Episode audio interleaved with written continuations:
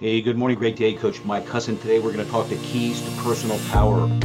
Making the decision is a key area of personal power. Your ability to take action and produce results is personal power. Remember, it's a power you already have inside of you. And this potential is harnessed the power of deciding. So let's go over some quick points and principles.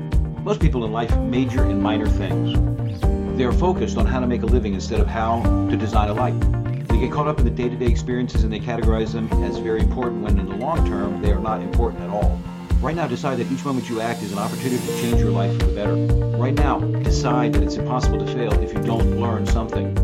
Right now, decide whatever you learn that you'll go out and have the experience. Right now, decide that you'll make a decision.